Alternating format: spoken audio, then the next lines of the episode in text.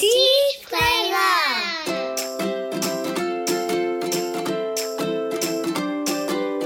The Bright Horizons Parenting Podcast just for ages 0 to 8. Get the advice you need from our own early childhood experts, Rachel Robertson and Claire Goss. And make the most out of every chance to teach, play, and love.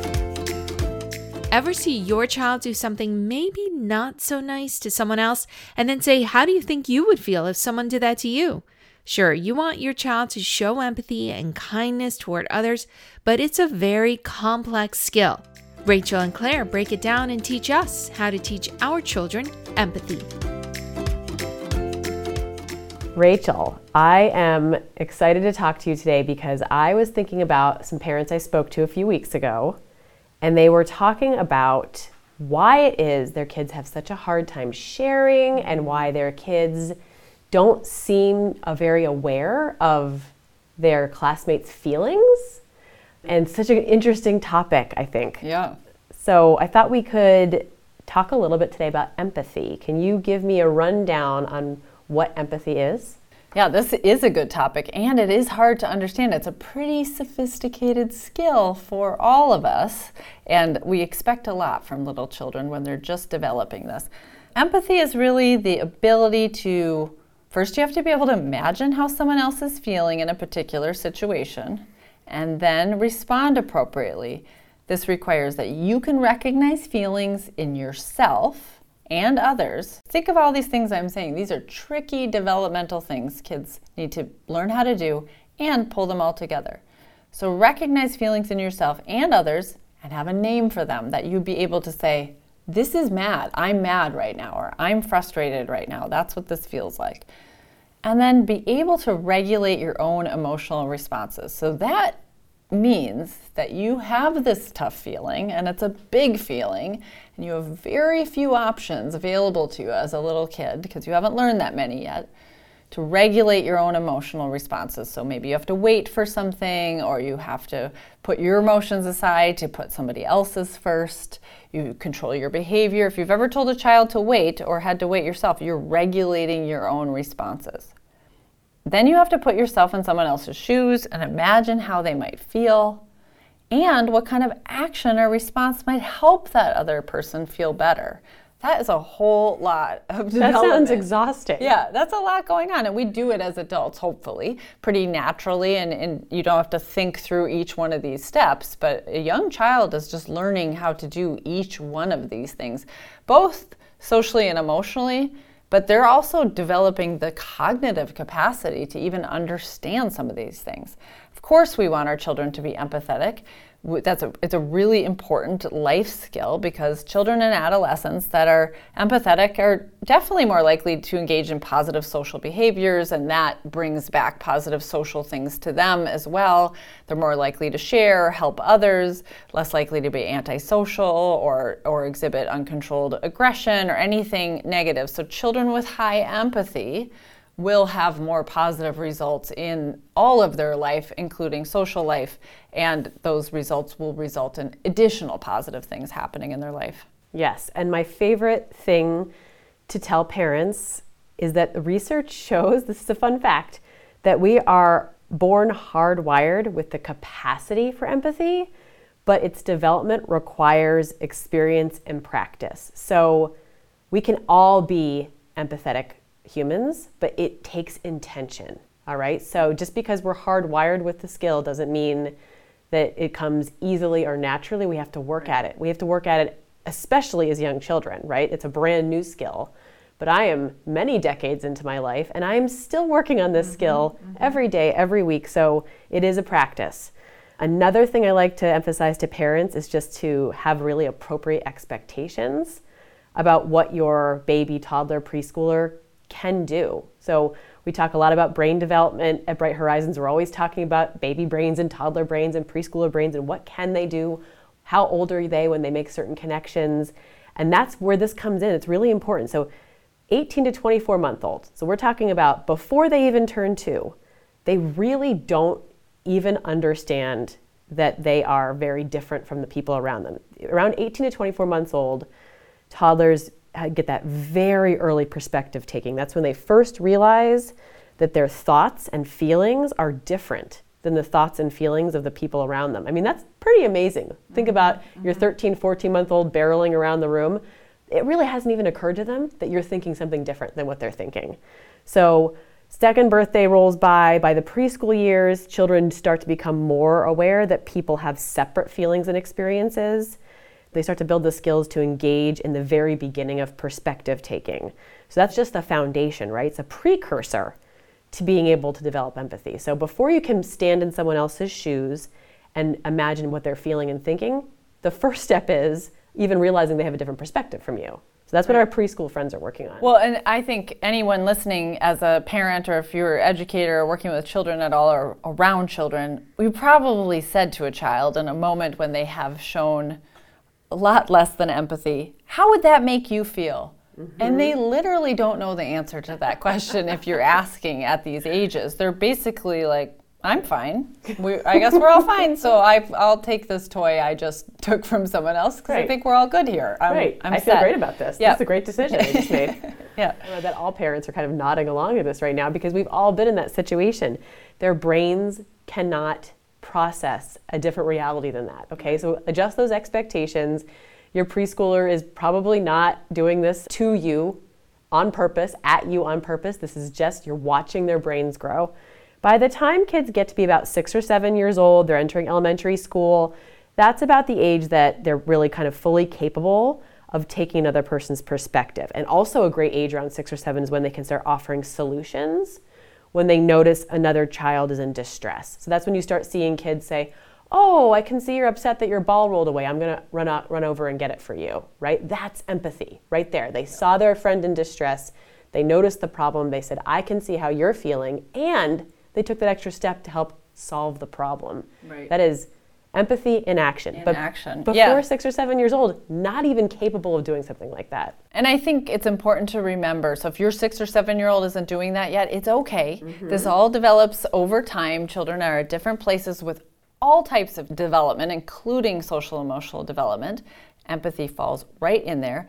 And even if they have this skill, it's what we'd call an insecure skill. So it's not real strong. They're practicing it, they're working on it it's not necessarily instinctual yet. Some children it will be, but not all of them, and many of them are still developing these capacities. So don't expect by seven that they're going to be doing all sorts of empathetic things around That's the house right. or, or at school, but they'll be definitely starting or able to think about it. Yeah, it's not a consistent skill.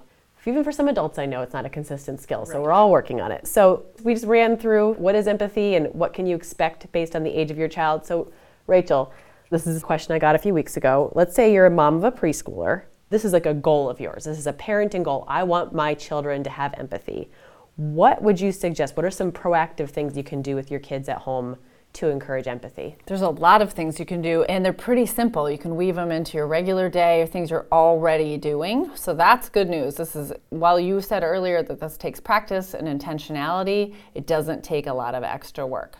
So, first of all, we talked about that one of the things developmentally you have to be able to do if you're going to have empathy is you have to be able to recognize and name your feelings. So, you do that. Do that at your house all the time talk about those, name their feelings, ask them, I see your fist balled up and your face looks kind of upset. Do you feel angry right now? Would that mm-hmm. be the right word? Or tell me what the feelings word is. Some people make charts to help children take pictures of their face or a book that has pictures of other children's faces and really spend some time labeling those emotions, the behaviors that are connected to the emotions. And of course, be a role model. One of my tips I give parents all the time is just narrate your own feelings. I am feeling so disappointed right now because this is happening. Because if you just respond to something mm-hmm. and you're quiet about it or you're trying to keep it to yourself, they're not learning anything from that. You're wasting that learning moment. Of course, if you don't have anything positive in that moment to say, you might want to hold on to it until you can be a good role model there. Mm-hmm. But if you can show how you're frustrated or you're having a tough feeling or you're somebody took something you wanted or something that would require empathy and you are able to work yourself through it, they're going to learn from that more than just watching you because they can't hear the process you're going through. Right. Obviously, we want to do things when you're thinking about being a role model. showing empathy, showing you care for somebody else, showing that you have a demonstrated interest, whether it's sorrow or whether it's forgiveness, whatever it might be, that you are demonstrating those feelings through your actions, whether it's not verbal strategies or behaviors. So, can I help someone? Can I open a door? Someone struggling with groceries? All these simple things that you're running mm-hmm. into throughout your daily life. How can you help? How can you notice that? and have empathy and then take action. I really like what you just said about noticing. I like to notice my kids being empathetic to each other. Like yesterday when my son held the door open for me, when I had the mail and the dog leash and everything, I just said, "Oh, I noticed that you opened the door for me. You saw me struggling. Mm-hmm. Thank you. Mm-hmm. That was mm-hmm. really kind." Right. Yeah, there's a lot of positive reinforcement Absolutely. in that. You're saying, "I noticed this. This matters to me. It made a difference for me." And even doing that in your daily life whether you're at the grocery store, the post office, the doctor's office, or anyone, if they hear you saying, sharing your gratitude, being grateful is part of showing empathy. Mm-hmm. I see you went out of your way, you did this for me, and this is how it affected me. Plus, you get to make a whole bunch of people's day if you're doing that kind of behavior, and your kids get to see the result from you, but also of the recipient of that. That's right. And of course, one of our favorite things to recommend, because it works, is play. play really helps children make sense of their world. That is why they act out scenarios, even scenarios that can feel kind of tough to watch children play. Of course, we want to keep them safe and have some boundaries around it. But play is how they're figuring stuff out. So they see adults fighting, they might replicate that in play. That's how they learn how to process it. So they build some empathy. Children playing with dolls or toys or taking care of something. And we want all children, not just girls, but all children to have that sense of taking care of others mm-hmm. through play that can really build some empathetic skills, different role play a lot of times when they play with a doll or a toy that's a figurine or something, they give that character some tough feelings or difficult mm-hmm. behaviors, and you can observe how they're working that out. Or if you're invited into the play, you can help build those empathetic skills through that play. You can join in. Yeah, it's such a good sign, I think, when children assign different emotions to toys that they're playing with because they can recognize that even their toys have different perspectives. Right. So they're showing the empathy between their toys. It's such yeah. a great yeah. milestone. And a lot of kids really direct play. So my oldest daughter, she did this all the time is she would say, "My character says this. Now you say this. This is how I want your character to respond." And sometimes we did that, but sometimes we didn't do that because that's that gave her a new challenge. She had to figure out how to mm-hmm. respond to something. Plus we need a little creative license ourselves if we were going to play with her dollhouse all day. um, the last thing I want to say is about reading. And reading is something we talk about a lot as well, again, because it works. It's really valuable. And you can teach so much through reading a book. You're creating a routine and a ritual that children love. You are having a transition, maybe to go to a bed or a nap time. You're developing literacy skills, but you're also teaching them about people and how people work. So there are characters in books what are their emotions? What are they expressing? What do you think they might need? How do they feel in this situation? What if that was you? That's when you can practice that question. Mm-hmm. What if that was you? How would you feel about that? What do you think someone could do for that character? This builds a lot of perspective and some empathy, really good foundational empathy skills. Okay, so those are all some great strategies, things you can do tonight with your children.